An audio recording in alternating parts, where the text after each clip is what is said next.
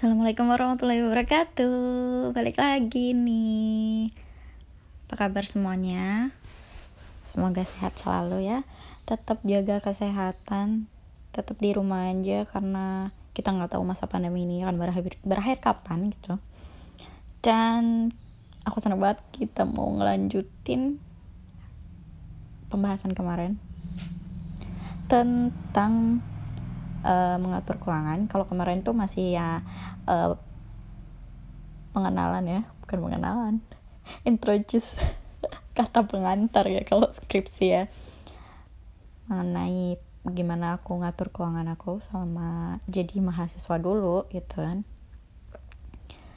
Tapi di sini aku uh, bakal ngomongin agak rinci gimana aku bikin pembagian uh, pengeluaran atau kita bikin partisi-partisi um, bikin mengkotak-kotakan kebutuhan kita gitu.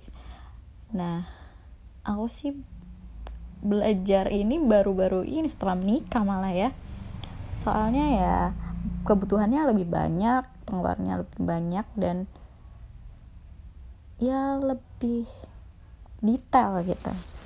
Nah di sini ini aku sambil lihat bukunya ya.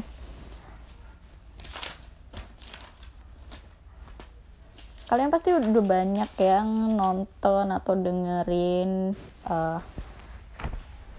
seminar atau penjelasan dari financial planner gitu. Siapa aja entah Prita Gozi, entah siapalah yang kalian kenal gitu lah ya.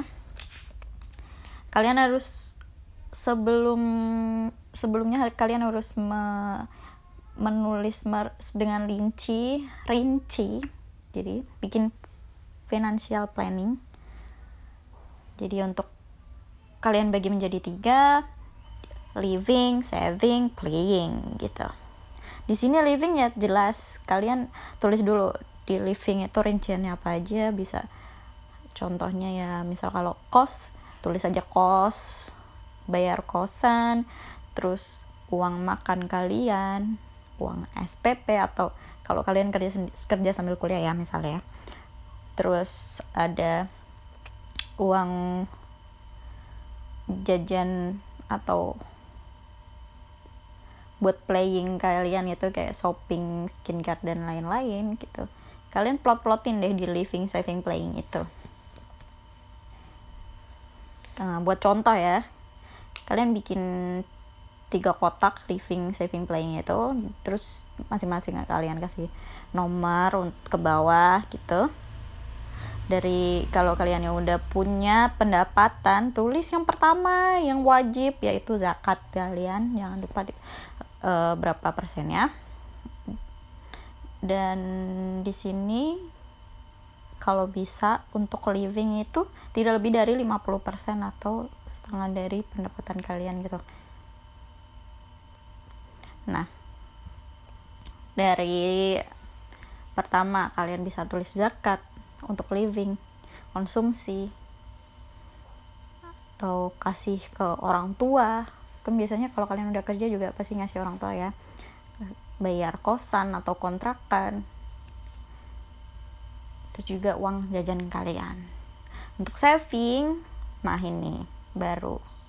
Untuk yang belum bisa kekumpul uangnya kalian bisa nabung manual dulu baru kalian bisa uh, investasiin. Atau bisa langsung kalian bisa langsung investasi sih. Sekarang udah banyak platform gitu uh, market buat saham atau buat reksadana seperti bibit, bareksa, ipot ipot atau apa itu ada juga kan? Nah kalian investasiin bisa kalau di sini aku nulisnya 30% investasi sih. Karena kebutuhan rumah tangga eh uh, tujuan rumah tangga kita tuh banyak gitu. Maksudnya pencapaian kayak misal untuk tabungan anak kalau insya Allah kita diberi keturunan nanti semoga udah udah kita udah persiapin ya sekarang. Tabungan anak tabungan rumah udah pasti ya. Kata siapa milenial nggak bisa beli rumah? Kita bisa kalau kita mau usaha ya. Kita beli kendaraan. Dan yang terpenting banget kalian jangan lupa dana darurat. Dana darurat kalian masukin terserah di mana. Tapi kalau menurut aku mending dana darurat itu di living. Kalau di saving juga bisa sih asal tidak masuk ke investasi. Dana darurat itu kan yang sewaktu-waktu bisa kita ambil ya. Jadi kalau investasi kan belum tentu sewaktu-waktu kita bisa ambil. Jadi kalian sendiriin di saving dana darurat.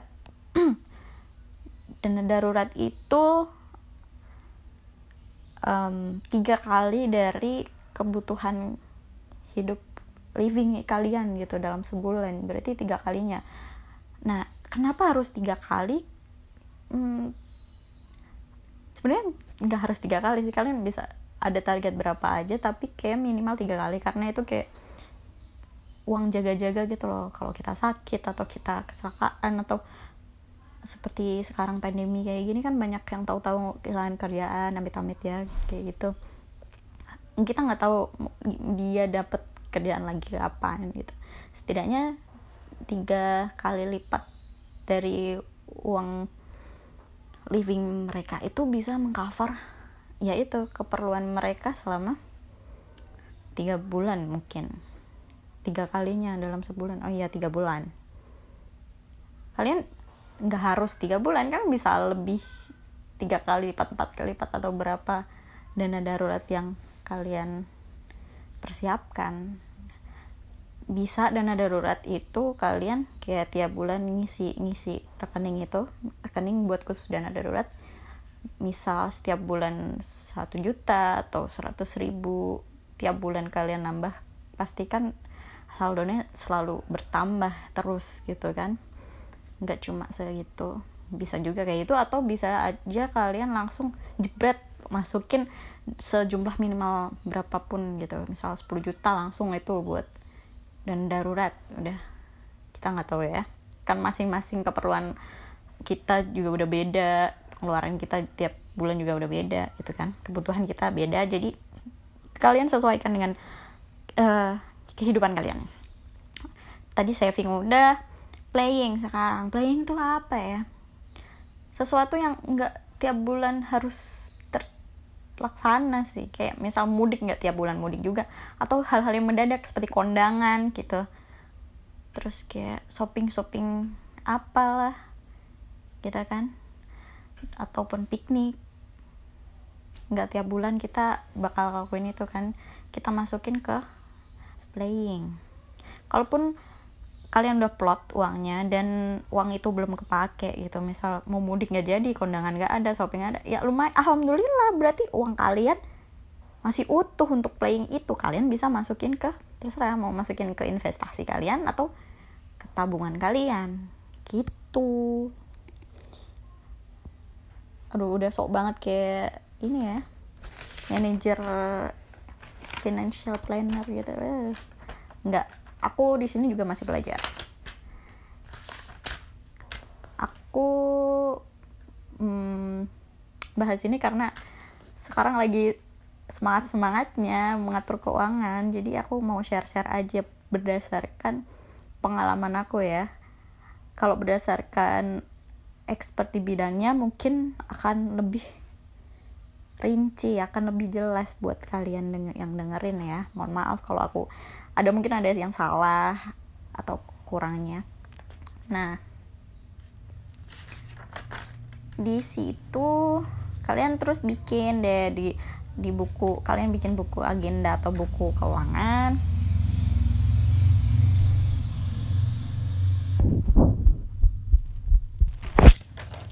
Jadi, jadi tiap bulannya terus tulis deh income kalian saving terus pengeluaran.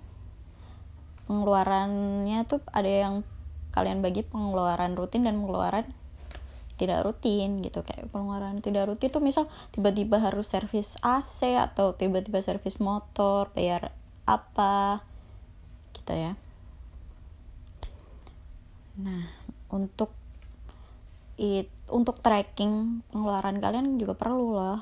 Kalian bikin budget tracker kayak misal bulan ini kayak kalian bikin kotak ada nomor item dan harga uh, barang yang kalian keluarkan atau jasa.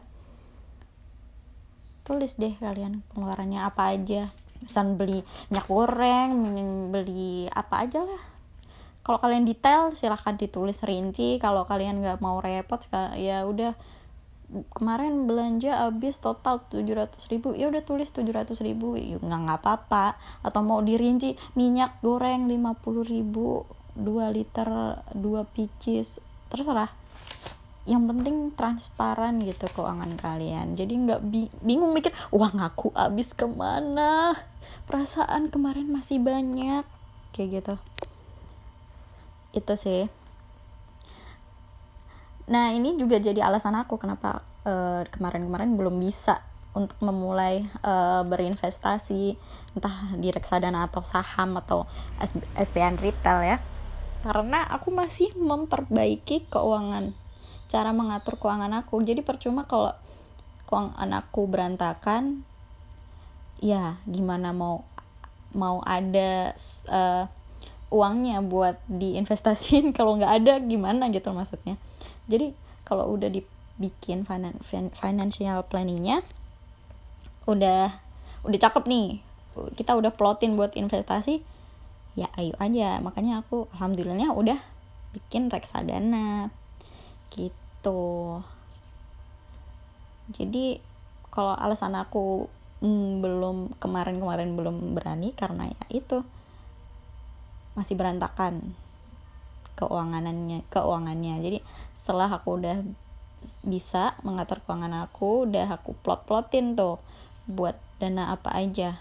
Dan khusus investasi udah ada sendiri dan nggak besok besok lagi udah nggak pusing pusing lagi. Ini investasi tiap bulan bisa berapa? Terserah kalian gitu. Oke sekian ya. Maaf kalau kurang jelas um, cara menjelaskannya. Cuma ini aku pengen memberikan kalian um, informasi pengalaman aku dalam mengelola keuangan rumah tangga. Sebenarnya nggak cuma rumah tangga buat kalian anak kos anak SMA ah kalau buat anak-anak sekolah kalian bisa dengerin podcast aku yang sebelumnya yang nabung sederhana buat mahasiswa. Itu bisa juga buat anak SMA nah